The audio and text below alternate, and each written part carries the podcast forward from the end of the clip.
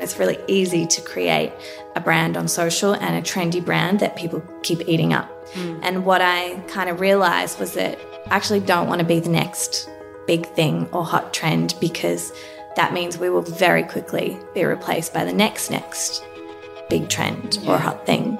So we're trying to build something really strong and sustainable that will be around for a long time and that will grow with our audience, not fade away. Hey, welcome to Ladyland, a podcast by Lady Brains, where we chat to ambitious women about what it takes to become an overnight success. Huge spoiler alert the overnight success does not exist. We're your hosts, Caitlin, Anna, and Mava. Now get comfy, fellow Lady Brains, and ride with us to Ladyland.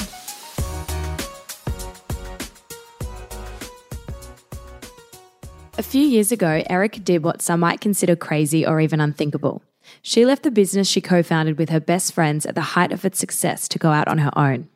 Erika is the co founder of Frank Body. Yep, that $20 million brand that's referenced as one of the best Aussie startup successes in recent years. It was a difficult and courageous decision, but one that was driven by Erika's mission to fight back against the unrealistic portrayal of women by the beauty industry and her desire to create a positive narrative around what it means to be beautiful.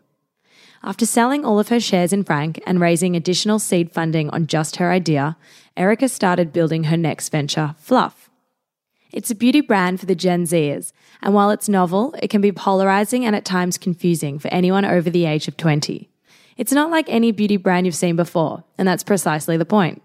Today's episode is the story of leaving a business at its peak to build another one from the ground up.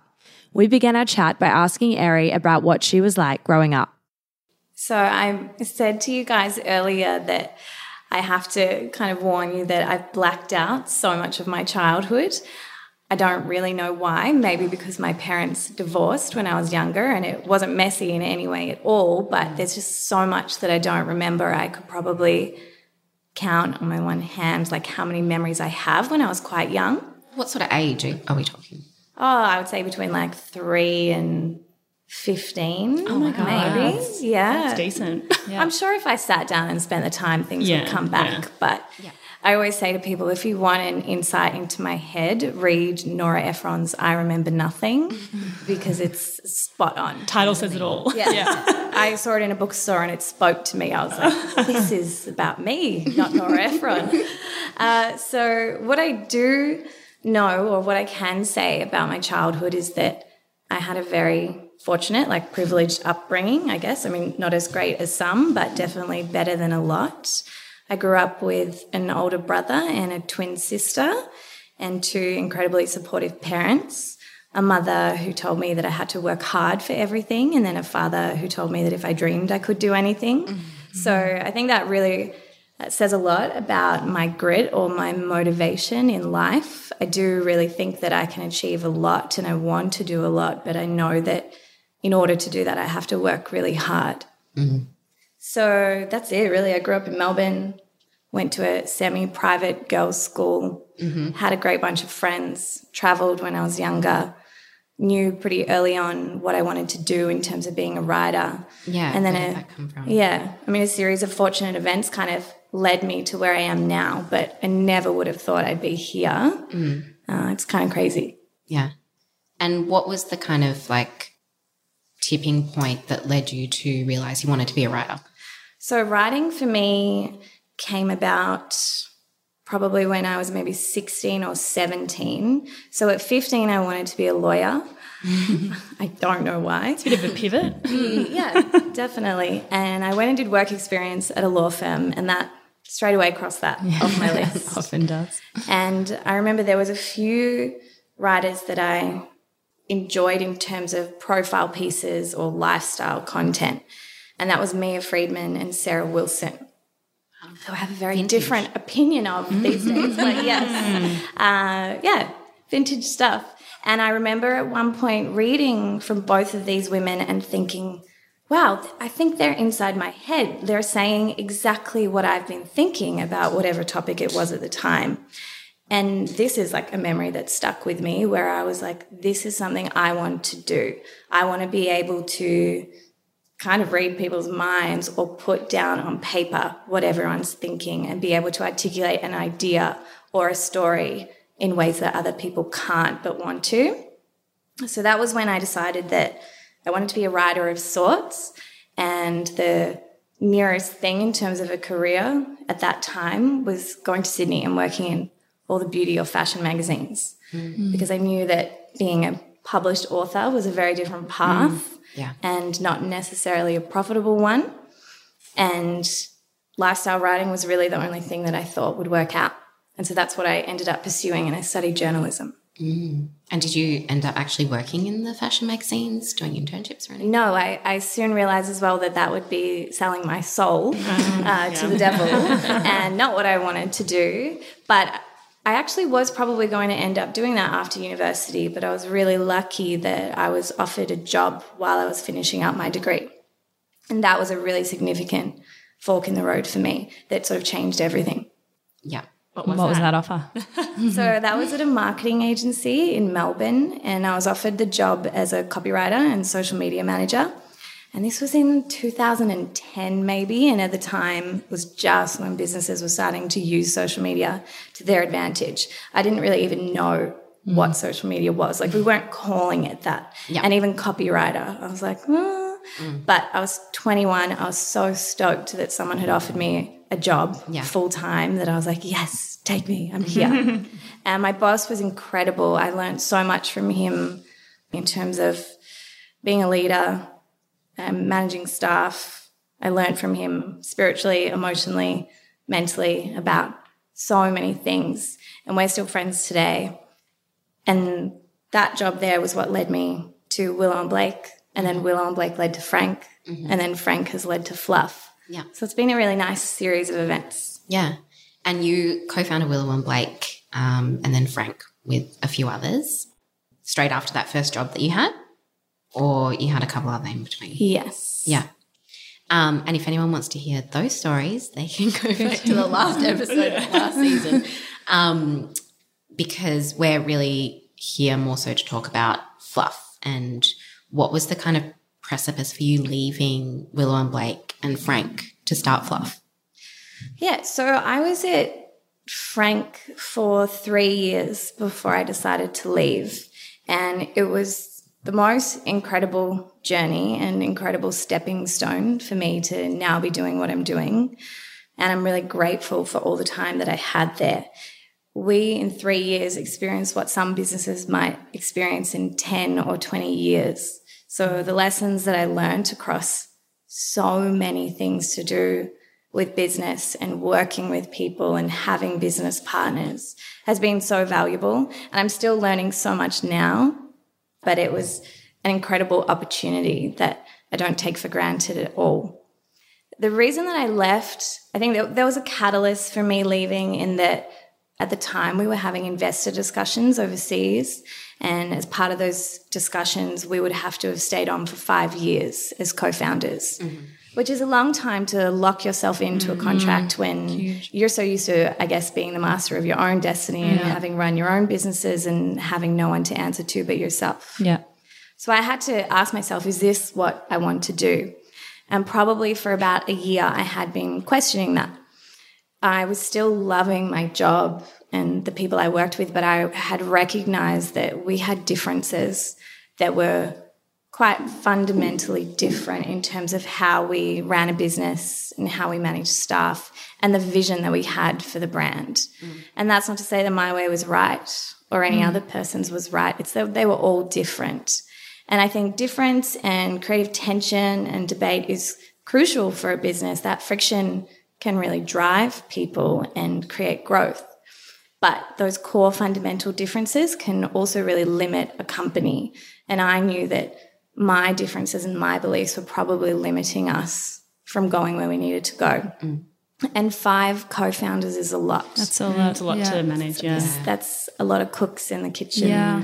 Uh, and I realized I just probably wanted to be a crazy chef on my own. so it was a, a, hard decision to make because Frank was my baby. Like I loved that brand. I was so proud of what we had created, and I'm still proud of yeah. what we did together. And I'd started that business and Willow and Blake with my two best friends, Bree and Jess. So it was, you know, we had made promises to grow old together in those companies. And we started them when we were really young. I was 23 or something. So I had grown up a lot mm. as a business person in that mm. short amount of time because of how successful the company had got in that two years. And I think I realized the type of person that I wanted to be, the type of boss I wanted to be, and the type of business and company and brand I wanted to build. So I had to have that difficult conversation and yeah, it wasn't easy for anyone. Mm. Uh, and then you have to logistically go through getting mm. out of a business mm. and a brand like that, or two businesses. Yeah. So I feel like I went through two divorces, and then our staff were our children, and that's really hard. And you have to go, say goodbye. That was so hard having to tell them, but I knew that I was still, I'm still so young, and I had been thinking about this idea for what is now fluff for a little while and just sitting on it as a thought that this could be something. So that sort of motivated me. I knew that I had more to give. Mm. And I knew that I had to make that call when I was young because I, I didn't have as many responsibilities as I would maybe mm. if I was 35, 40, 50 yeah. making that decision with a lot more potential consequence mm. of leaving. What kind of personal toll did that take on you? Like, how did you get through that year of internal debate, I suppose? Did you have someone to talk to, guide you? What was the struggle like? Yeah, it really sucked. And it's very hard as well when your two best friends are the people that you're leaving, essentially, or they, so you feel like you, you, they're the people you want to talk to, but you also can't because they're a part of the situation and they're going to have their feelings and their emotions as well. I feel lucky that I've always had some incredible people around me and supporting me from my old boss to my boyfriend at the time, who's now my business partner, who I could talk to and play out different scenarios and situations and tell them what I was feeling and try and separate like my emotions from rational thinking. Mm. But it was a it was a really long year like thinking about it and then a longer year going through the exit of both those businesses. And yeah, definitely not the happiest period of my life at all. And I remember saying to Charles at the time, uh, when we were together, I said, this is the like saddest but happiest I've ever been. And this mm. is the poorest but richest mm. that I mm. feel. Wow. It was this like really stark contrast. And I was going back and forth mm. between feeling these different mm. things. And did you kind of feel a bit of a weight lifted when that process was over or totally yeah, yeah i think i i because i was talking to you at the time and i do remember a really like drastic shift in yeah. your mood and behavior it was like you were a completely different person well it's just a, it's a cloud it's a follows you around yeah. essentially like yeah. a storm cloud and it's even when you're not dealing with it day to day, it's just in the back of your mind mm. and it's mm. something that you want resolved. You know, it's not that easy to resolve. There's lots of things involved. So it was really nice to put that behind me and for the other guys to put that behind them so that they could focus on what they're doing and I could focus on what I'm doing next. It must have been very weird, like going through this process of almost grieving, but you almost, you must have felt quite energized with this idea percolating in the back of your head. Yeah. How quickly did you kind of act on that after the sort of divorce process?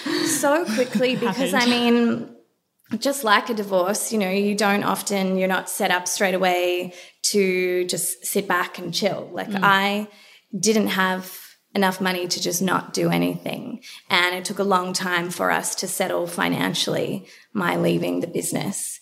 So I had to make money and I had to have a job. And I also was very motivated to have a job. Uh, I've always loved working. I can't really take a holiday for more than a couple of days without wanting to work again. Mm. And Fluff or the unnamed business at that time, I was so excited by it. But I've come very used to this kind of roller coaster of emotions even now. Like it doesn't end, even once you launch the startup, you go through days where it's amazing and you're high, and then days where you're super low and you don't know why you bother. And that's kind of become my like baseline. Mm. And I'm, I'm used to it. And it just means you kind of don't get attached to either feeling. You're just like, today I feel good. Mm. Tomorrow I feel bad. Yeah. Next day, we'll see. Yes. Yeah. yeah. yeah. And I think that is a maybe a mistake or it's really easy to happen, but for other founders or people in business, is they get so attached to a feeling um, and responding to events in a certain way. Mm. You know, mm. business is hard. I'm showing that day in, day out. Mm. And okay, we want to touch on the name, but mm. before we do that, how would you describe what you're doing at Fluff in your own words? Mm. We like to say that Fluff is a casual cosmetics company. And so, what that means, I guess, is that we believe in this idea of made up, but not made up. We think makeup is fun, it's great, but it's not necessary. And it can make you feel pretty, but so can a lot of other things. We don't want makeup to define who you are or how you feel. And we don't believe makeup is beauty. We believe beauty is so much more than what you put on your face. I hope, or our vision for fluff is that it will be so much more than makeup and that it can offer to its audience other products, other less tangible things. Say, for example, our issues platform where we discuss things other than beauty. So I see so much potential for it there. But really, I mean, I, I'm not obsessed with makeup or beauty. I really don't think the world needs more makeup. There is plenty of it out there. Um, we all would know that. But I do think that the world needs better beauty brands. I think it needs more responsible brands. And I think that we do need better makeup. I think there's a lot of crap makeup out there and that we have a long way to go in terms of educating consumers. So that's kind of our like vision, mission, all kind of tied into one. Mm.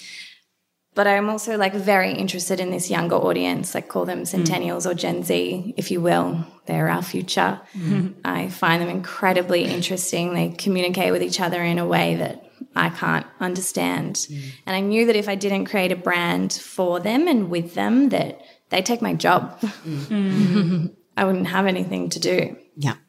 So that was the gap that I noticed. And what I've been trying to fill is a cosmetics company that makes as natural products as possible, but that is also paired with a as high fashion a brand as possible mm-hmm. and targeted towards this younger consumer, which so many brands try to infiltrate their minds and their worlds, but struggle to. And tell us about the name, because obviously a lot of people can get hung up on names. mm-hmm. and it's a great name, but was it always going to be called Fluff? No. So it was originally called Pony. And that was because I became obsessed with the idea of every girl wants a pony. and I wanted to be every girl wants a pony bronzer. or I had this campaign where it was like, get your daughter a pony mascara for Christmas. Yeah. Yeah, go figure. And luckily, there was already a cosmetics company in Australia called Pony. So yeah. who would have I, known? Yeah. so I very quickly gave up on that idea. And then Fluff, I can't remember the exact moment that it came about, but Fluff's actually my nickname. I had forgotten, oh, this here's one childhood memory that's come back, is that my favorite toy was a sheepskin blanket that I carried around with me everywhere, and it was called Fluffy. And I don't know if, like, subconsciously that was always in the back of my head when we were trying to think of the name, but the real reason or, or sentiment is this idea of we're trying to create this awareness amongst girls and in the beauty industry that this is all fluff, that advertising is fluff, marketing is fluff, consumerism, makeup is fluff, but we don't need to preach on a soapbox. Like we should all just know that. And it's okay to be a part of that. We're a part of that world. Mm. So long as you can recognize it and, and call it for what it is. I think the beauty industry takes itself way too seriously where it shouldn't, mm. and then not seriously enough where it should. So fluff, it's I think it's memorable, it's fun, it has mm. meaning. Um, it allows us to get away with a lot if we create something that is a little bit random, like a magic eight ball. You can say, well, it's just fluff. you know, works in so many ways. You don't have to say that. We're saying it too. Yeah. yeah. so yeah. Um, so I'm really interested to hear about how you went about creating the identity for the brand, the visual identity, because you know, I think of beauty, I think of millennial pink and like tangerine and really aspirational imagery of beautiful women and all that sort of stuff. But your visual identity is like primary colors and it's really bold and it's so different to what you would expect for the category. So, what was your vision? How did you get to where you are now? Thank you. Great to hear. Uh, yes, I've been pretty outspoken about my hate for millennial pink. Yeah. Uh, which is funny because we were one of the first brands to bring it back with Frank Body. Mm. And that was very intentional when we brought pink back into the conversation in beauty. It was a very passive color at the time that was really around gender stereotypes. And with Frank's cheeky, kind of sexy personality, we wanted to own pink and make it empowering for women. And then somehow along the way, when every brand and its dog picked up millennial pink, uh, I think it went back to this passive, kind of soft aesthetic and reference. And I'm amazed that brands are still using it. Or I don't know what I'm more amazed at that consumers are still eating it up. Hmm. Like it's crazy. So hmm. I kind of I'm proud of what we did and how we used it at Frank. It was amazing, but I never wanted to do it again. Hmm. And I also believed that beauty doesn't have to overtly be feminine. I wanted to see a little bit more of that masculinity in it. And our, our original design was more along this sort of brutalist vibe. And it's funny because so many people hate it. We get emails every now and then just letting you know that white text on bright pink does not work and you won't get users on your website. And and why are you using yellow and red? It hurts my eyes. I mean these are from 50 something year old women so i'm okay with them not liking it. But i wanted a brand that felt inclusive and didn't scream girls or beauty or and, and all the kind of typical assumptions that people make of a beauty brand. And the hardest challenge for us was how we speak to so many different girls and their varying interests. Because that was one of my biggest problems was that while every beauty brand says that they're democratic and that they're for every girl, they were creating all these little niches under this guise of inclusivity. And no one was really representing different girls and their interests and their attitudes and what they want. We were still pushing specific ideas about what beauty was. So that was our biggest challenge. Like, how do we, and, and for me as a copywriter, how do I develop a tone of voice that speaks to so many different girls? And how do I develop a voice that sounds like this demographic? Yes, my job is a copywriter and I think I'm okay at it, but I can't write like a 16 year old. Mm. It will just come across so forced and they can see through that stuff.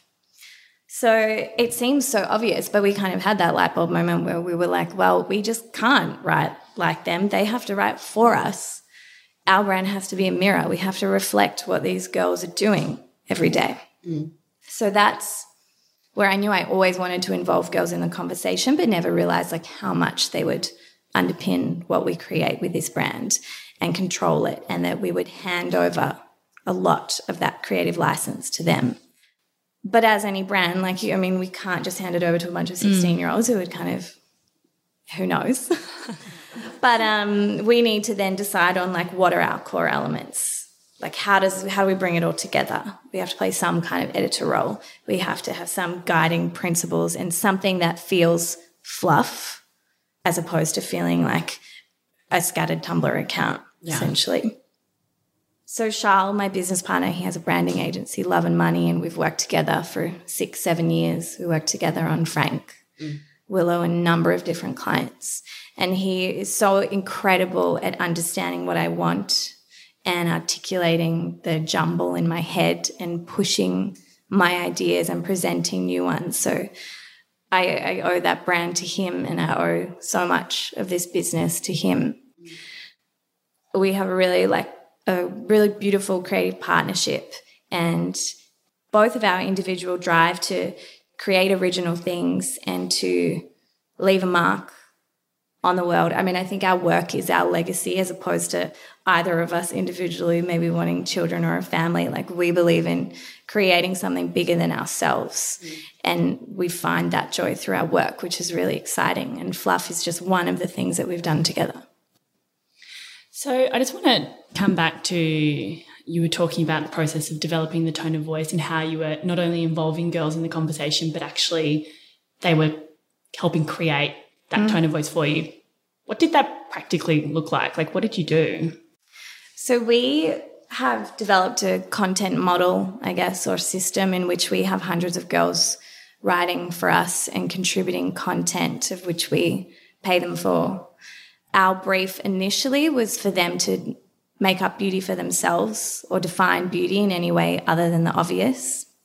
And we received so many different responses and formats, whether it was poems or long essays or little text messages, snippets and photos and videos and music. And for us, it really helped us get into this mindset of what these girls want. And it's why often people think that Fluff's voice or output is a bit erratic or different, or they can't really say what it is. And it's because it's a culmination of so many different girls. And we essentially provide that platform for them to speak and be heard, which is what they want so much. There are no other brands paying attention to them. There are no other brands who feel comfortable handing over the microphone without heavily editing the content that they're putting out there. Yeah. So we speak to them every day online. We have them come into our showroom and hang out with us and talk to us so fast that it's crazy and tell us the minute details of their day. And we wonder if we were like that when we were 16 to 18. And it's crazy. And then we have we have women contributing content to us too, because whilst these young girls lead a very different life to, say, someone our age, between like 29 and 35, let's say, we can relate to what they're going through and this trying to figure out oneself through beauty mm. or through friendships and relationships. So that mindset kind of almost never leaves you, and um, which is why we've had, I think, older girls or women too appreciate the brand and feel connected to it and want to contribute. So aside from the um, content contributors, how has the brand been received by your target customer? How's the brand and the product been received by them? And have you had to change anything since launching to market? I guess, you know, the, the part of the brand that you have had control over, have you had to change anything? Definitely. I think that I have this view that, yeah, beauty takes itself too seriously in terms of makeup's been around for a while, right? Mm. I don't really think we can innovate with products anymore, at least in a a way that's anything but totally like unnecessary. Yeah. Do you know what I mean? I yeah. was speaking to a manufacturer and they're like, you should check out this eyeliner. It's called a pizza cutter and it rolls over your eyes like a pizza cutter. I like, oh my God. I don't need that. And neither does the rest of the world. That is so funny. And, you know, these 10 step processes to putting lip balm on. Like no one even needs a video of how to do that. Like come on, mm. we're dumbing down society, but then also asking to be taken more seriously as girls mm. and women. It's crazy. So uh, we started with our product descriptions being like very, very maybe obscure to some, but and a little bit kind of taking the piss, if you will. I mean, our bronzer description is brush the powder on more or less and that's what you do. But you can't stuff up our bronzer. It's such so subtle. The coverage is buildable. You're not going to get an orange streak over your cheekbone. Like it will lightly build up. So you don't even need a mirror. So we're like, well, then we don't need long descriptions. Like figure it out for yourself or play, have fun. But there are people who do want that kind of descriptive copy because they've been yeah. told that for so long. They've been led that way. Like we're all kind of creatures of habit, right? Yeah. And we expect that. And our, one of our big learning curves is that we have this one probably idea of the fluff we want to exist in the world or one day. You need to kind of gradually push that out to consumers because it can, if it's quite different, it can be quite alarming. And people yeah. just like, I don't know what to do with this. Mm. So we have played around a lot with how we talk about our products, played around with the usability of our website because I, I really wanted to challenge mm. what a beauty brand looked like online. And again, a lot of people were just like, how, where, how, where do I find the product? And then I'd talk them through it and be like, here. And they'd be like, oh.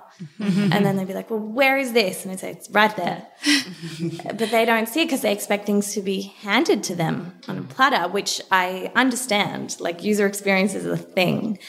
But I, I also want to encourage this idea of people spending a little bit more time discovering, like mm-hmm. looking, figuring stuff out. But I need to acknowledge that my experience of brands and websites and customer experience is so much more and probably intense and than the average customer who wants something quite different. So that's a big learning thing for us. Mm-hmm. Yeah.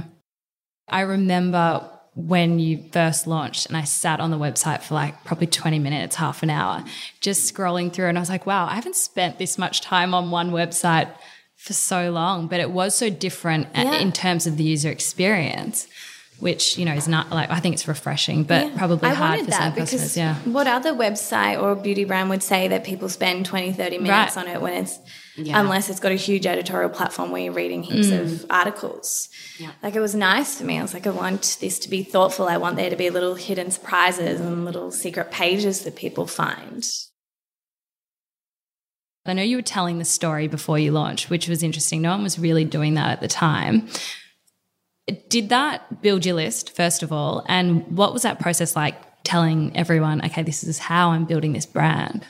Yeah, so I started writing these email updates to anyone who would listen, whether it was my mum or more. Um, I think that was probably a cathartic experience for myself. And I was like, maybe someone will want to listen, and I'm just going to put it out there and see. And I was a bit disheartened by the current way that startups talk about starting up, and particularly in the female entrepreneurial space. Mm. I think that it's either glossed over, pardon the pun, or mm-hmm. people are throwing pity parties and saying, poor me, it's so hard. Like, I mm. also, you know, ha- I have to work 12 hours, or, you know, I have to work on the weekend, and I was sad for a month and I had no money. Like, what do you expect? I- seriously. Um, so I just wanted to be like, this is what I'm going through. I don't feel sorry for myself. I'm also not thinking that I'm do- saving the world or doing something groundbreaking. If someone just wants to listen to what the things that I'm doing, the good and the bad, here it is. And I had a really amazing response from it, and people still reply to them individually. And uh, the last one I shared as a 2018 recap was really interesting. I think a lot of people thought that I was really struggling. some and I, I wrote about the struggle, but I was like, but the struggle is part of business and the struggle is normal. And that's what I want to normalize the idea of struggle because we've sort of glamorized starting up and business, especially in Australia, that anyone thinks they can do it. Everyone throws themselves into it. And then when they're not a millionaire in a couple of months, they're wondering what's happening. Yeah. Maybe I can't do this. Yeah. so yeah, writing about it's been amazing. I've really enjoyed it. Yeah, I think it's really important as well because, to your point, people start and they expect a certain journey. And Yeah. then when it doesn't live up to that expectation, they're like, is there something wrong with me? Why mm. isn't all of these amazing things happening to me? Why am I being written about, making heaps of money?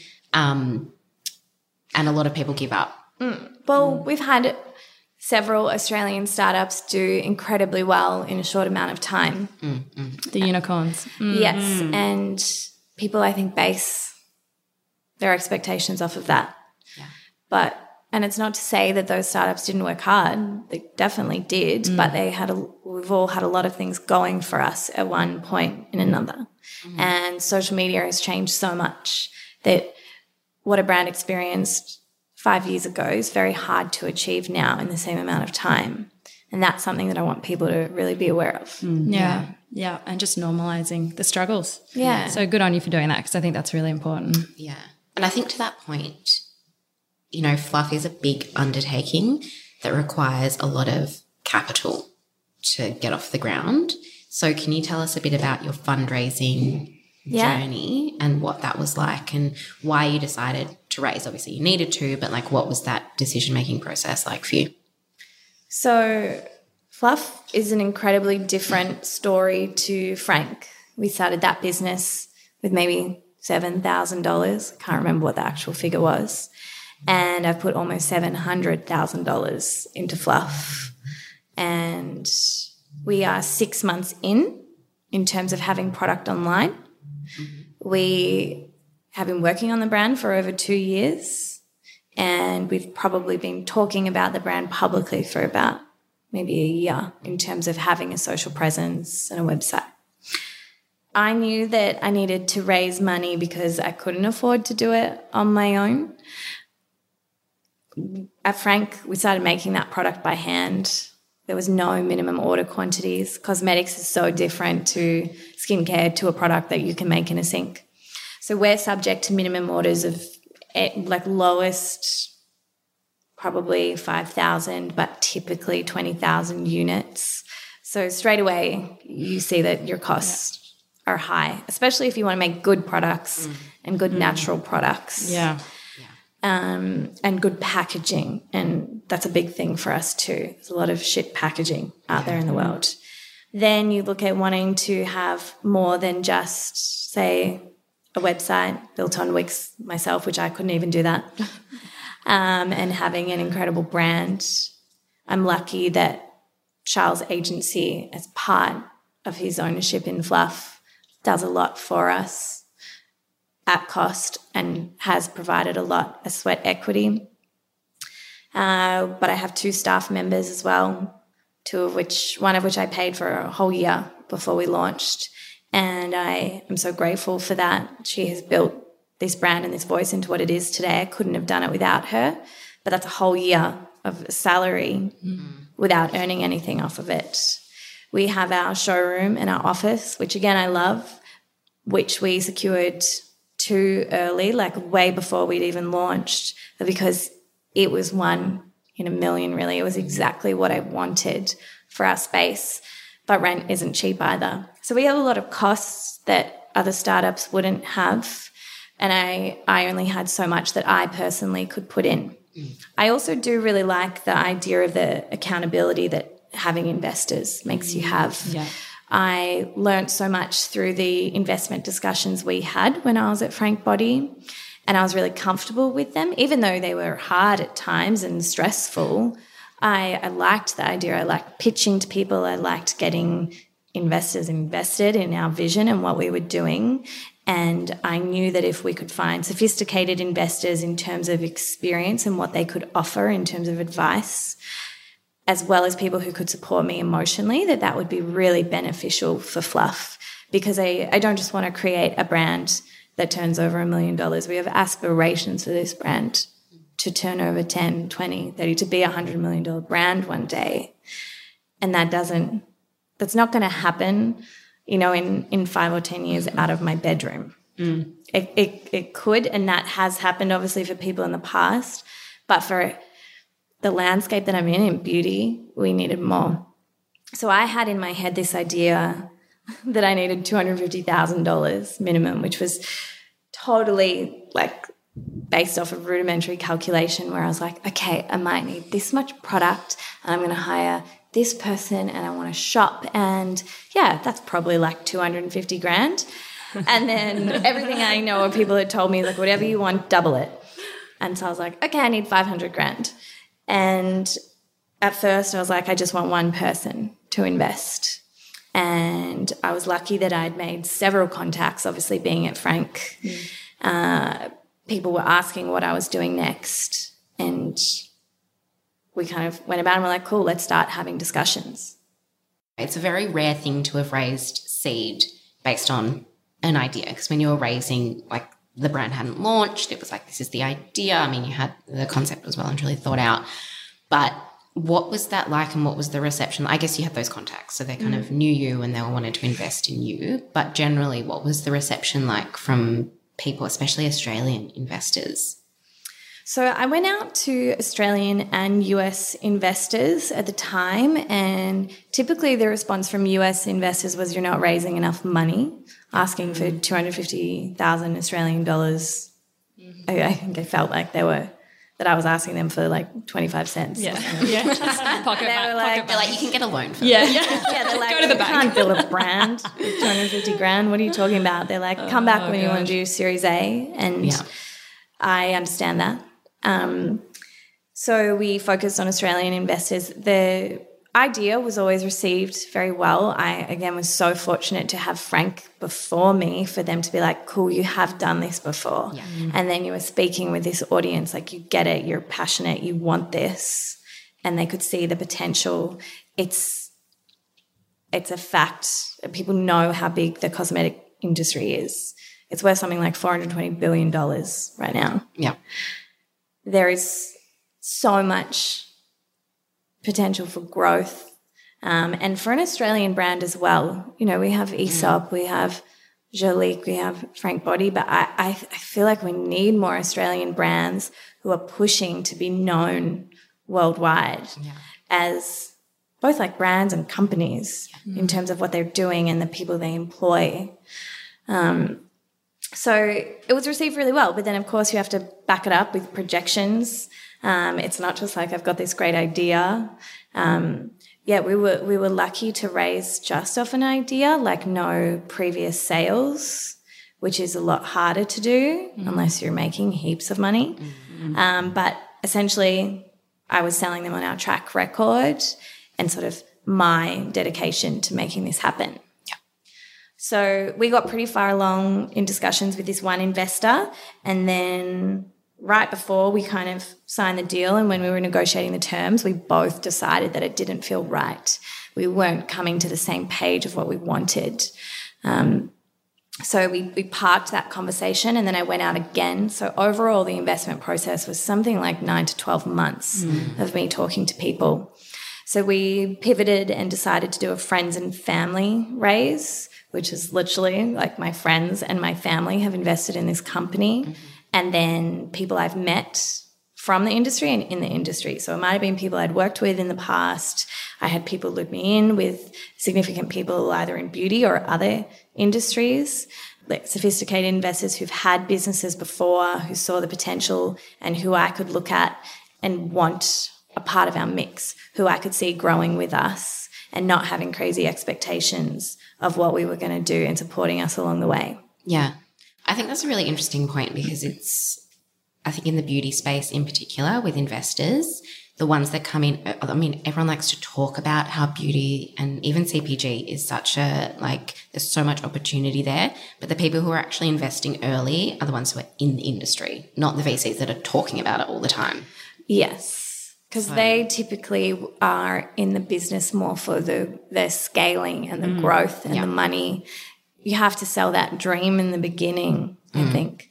What I've found in Australia is it's actually quite easy to find money. It's hard to find the right money. Mm. And I would say to anyone if they are looking to get investment, because it can be great, just to choose so, so wisely and you know, it's it's one decision that is worthwhile spending a lot of time on because a bad investor can really break you. You have to decide what you want in the long run. And I mean, ideally, we'd all own 100% of our company mm-hmm. and, and never have to raise. But that wasn't a question for us. And I've actually always been okay with not having 100% of my company. If I can have people who can help me build it into what it is, I, including staff, investors, advisors, I am more than happy to give equity away. You can make a lot of money off having a small percentage of a company if it does well enough. Mm-hmm. How many investors did you end up with?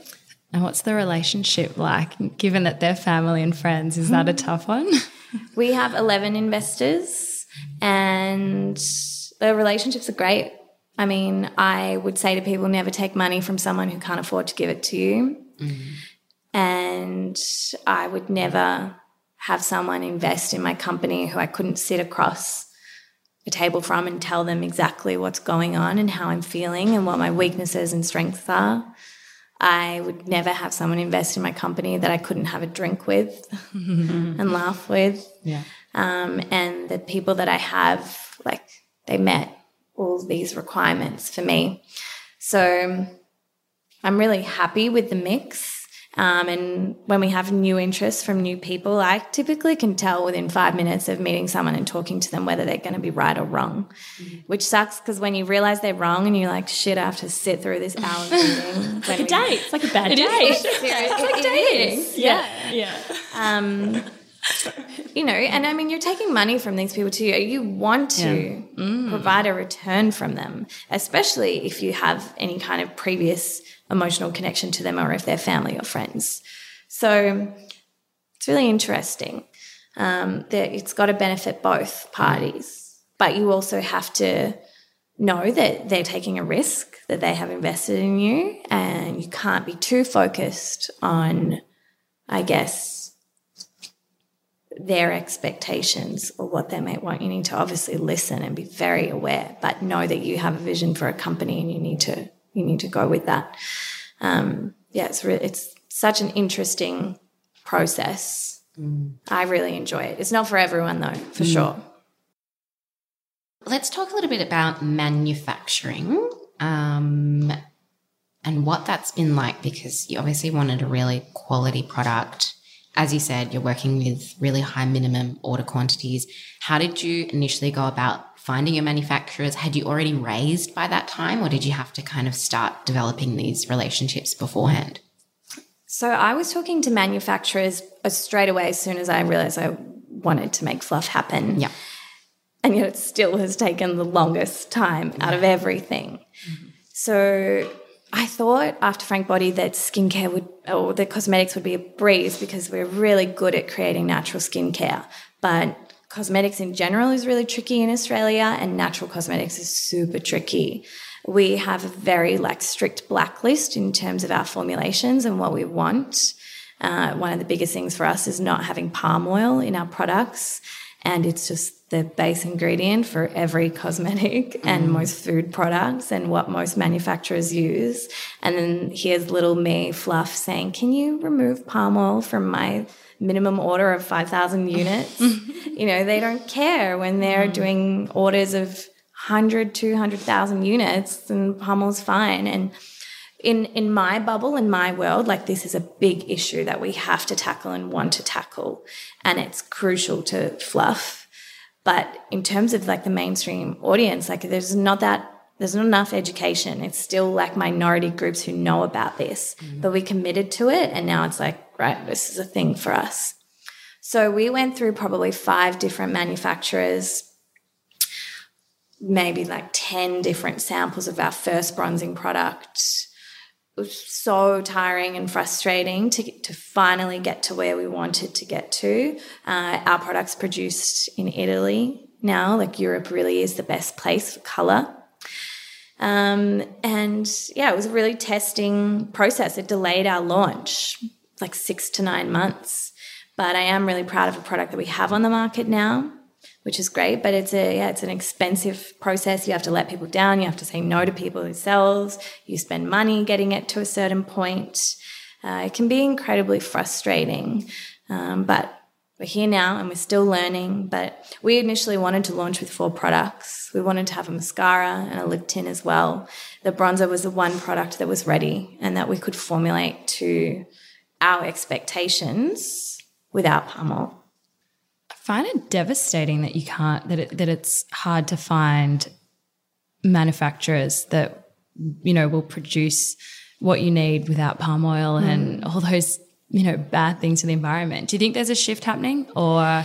There is. It's just it's incredibly hard. And you know we have things like rspo palm oil which is essentially a commitment to being sustainable but it means nothing. Yeah. and to trace the source of your ingredients is very hard and very costly. So you are taking your manufacturer's word at right. the end of the day. And that's why for us, we're like, I can't take your word it, like, that this is maybe this. It, I, I need I like de- definitive. Just remove it. Yeah. Yeah. Yeah. Um, yeah, it's a shame. Mm. It's a shame. Mm. So if you were starting fluff all over again today, is there anything that you do differently? Would you have done everything the same way in hindsight? No, I do so much differently. And always laugh when people are like, no, it would, this is how it's got me to where I need to be. You know, like I'd change a bunch of stuff, but I don't regret anything that I've done. I think mistakes are really important. And I know that I won't make those mistakes again, hopefully. Um, our biggest mistake that Charlotte and I talk about, and I think it's so important to acknowledge the fuck ups, um, is that we we lost focus at times, or we tried to do too much, and that happens when you're excited and there's opportunity and there's attention, and you you want so much. You start trying to build the brand in five years when you should be focusing on this first initial stage. And it's important to know what five, ten years might look like, but to really to understand what your sort of minimum viable product is, like what it is that you need to put out first. Um, so in terms of we spread ourselves too thin probably on our marketing and comms and all of the efforts. And I, we learned so much about our audience, but this year we're really excited because we're so focused. We have three things we want to achieve. And some days I'm like, oh my God, that's like not enough stuff. Like three things in a whole year. I'm like, I need to give myself more stuff to do. And I'm like, no, we we we can't not nail these three things now because there's just three things and we're going to put everything into it. So that's something I would say. And when I talk to other people who are in business or starting a business or thinking about it, I'm like, get your head out of the clouds. Like I've been there too. And like, yeah, or think about the blue sky for a minute, but then come back mm-hmm. down and realistically plan out for what is a kind of very hard, often rocky road in the first 12 to 18, 24 months. Mm. Mm. Yeah. Do you ever doubt your success or you know your capability of building it into what you want to build it into? I doubt sometimes our expectations on turnaround or timelines. Mm. I've never doubted the success because I, I believe in fluff and I know there is a place for it. I think that doubt is really important because it makes you question, it makes you challenge yourself, it brings you back to the ground. And some of the things that we have doubted, we have then pivoted on, and it's been so beneficial for our business. One of those things was changing our packaging. We wouldn't have our like incredible weighted compact that is kind of like this icon for us as a brand now if we hadn't have doubted our original shitty plastic packaging. So I think doubt is great. I think fear is what can paralyze a business or that installment of like fear as a, a permanent thing. So doubt should be like temporary and then you move on from it and you make decisions on it, but you don't let it kind of penetrate you and live in you every day because that can be really toxic. And especially from a like founder, if that trickles down, it's the worst. And what do you think has been your biggest, I guess, pinch me moment or like high? Because we've talked a lot about the fuck hmm. ups and all that, but like what's been the best moment so far? So I'm not really a stop and smell the roses person, and I never have been. I remember at Frank Body 2, we did something amazing. Like maybe we'd sold our millionth scrub, and I was just like, oh, we got to work. And they're like, stop, have some champagne. and I think I'm also, I have very high expectations of myself and standards that when we meet them, I'm just like, good, great. Next. That's what I expected. Let's Yeah. keep going. Yeah. But I think the biggest thing for me has been having recognition from people that I really respect in the industry and our investors who have said like they can see what we're doing and that they like they get it. And people who I didn't think would notice us at, at such a early stage noticing us that's been really amazing. And then just hearing from specific customers who we have girls who didn't wear makeup or didn't like makeup and finally feel comfortable with the brand, which is always amazing, always nice. That's why you're here at the end of the day. Our kind of vision is to change girls' relationship with makeup and change this idea of beauty. And when we get that feedback, that that's I guess a pinch me moment, totally. Mm-hmm. Does it kind of validate for you that you're on the right path? Like when you hear people within the industry and customers actually providing such amazing feedback or Yes. knowing that you're on the map? Like, Yeah, definitely. Especially because there are so many beauty brands at the moment, and it's really easy to create a brand on social and a trendy brand that people keep eating up. Mm. And what I kind of realized was that I actually don't want to be the next big thing or hot trend because that means we will very quickly be replaced by the next next big trend or hot thing. So we're trying to build something really strong and sustainable that will be around for a long time and that will grow with our audience, not fade away or fall mm. behind when our audience moves on. How do you toe that line? Because essentially you're saying, you know, we don't want to be the next trend and we don't want to be excessive with makeup and layers. You know, we want to pare it back. So then how do we you need to sell grow and sell? make yeah. money. Uh, yeah, it's really hard, and that's the question for brands: is what's the end goal for you, and how long can you hold on? And this comes back to investment. How long do you need to raise so that you don't need to compromise what you stand for in order to make sales? Uh, and that's something that I always tell people to think about because people, I think in Australia too, they're like, I'm just going to raise the bare minimum. I had this conversation with someone just yesterday and I said, I think you need to raise a lot more because I can tell you where that money's going to go. And things often take more time, things pop up. Even the investment process, the, the sheer amount of fees that you pay in terms of setting up the investment with legal costs it's crazy, but it's crucial. It's a real balancing act, and I don't have all the answers. Um, Damn it. Yes, sorry. um, maybe check in in five, ten years, see if we're still going. We'll come back. Yeah. Have us back. yeah.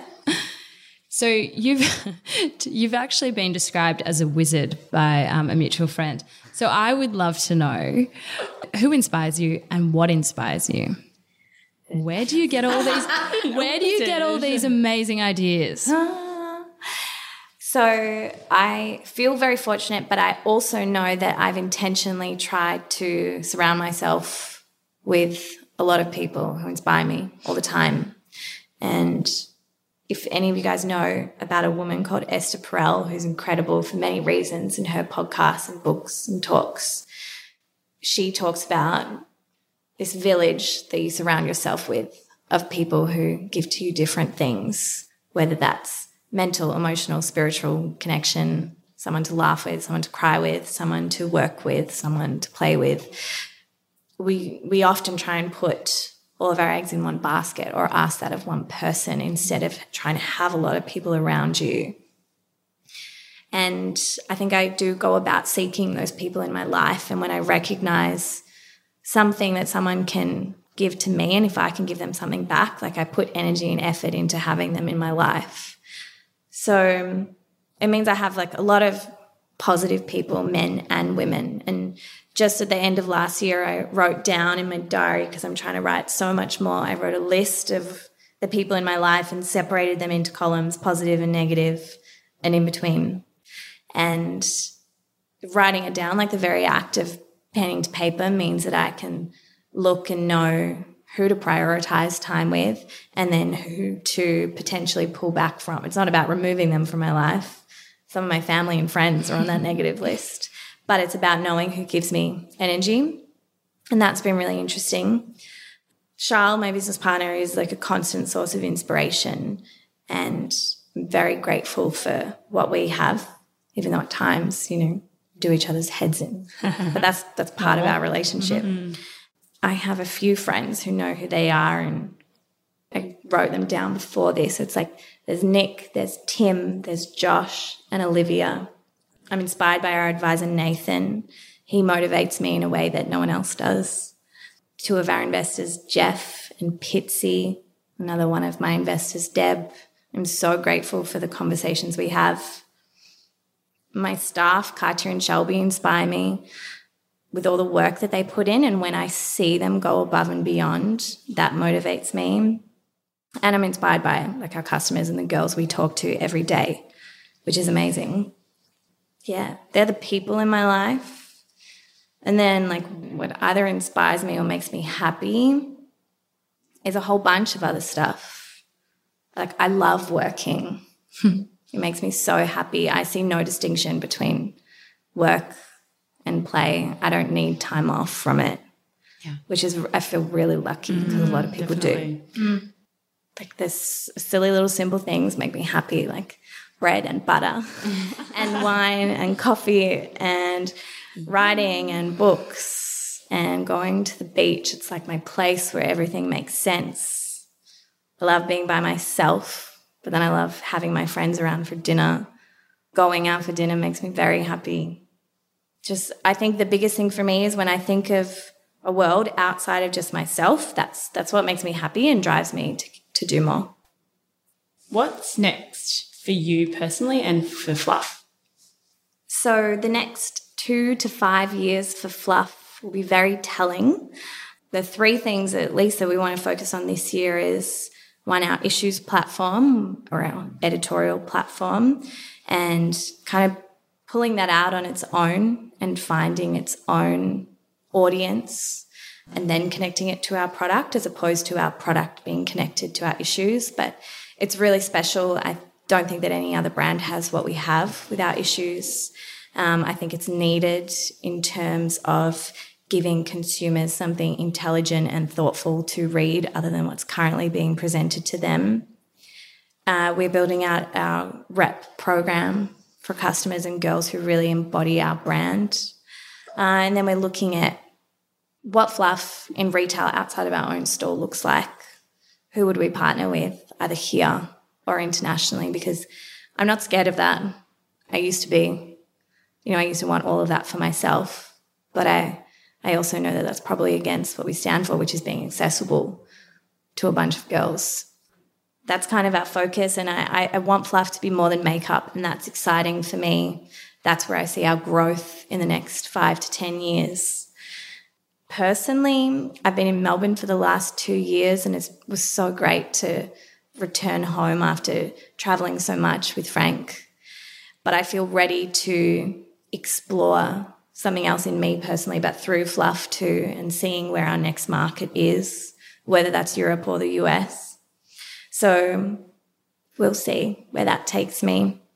But yeah, we, we, we have this vision of changing the beauty industry and the way girls see beauty. So that's kind of just check in on that soon. I love it. Thanks for listening. Please be sure to subscribe to our podcast, follow us on Instagram, lady.brains, and head over to ladybrains.com.au to find out more about our events and other cool things that are happening.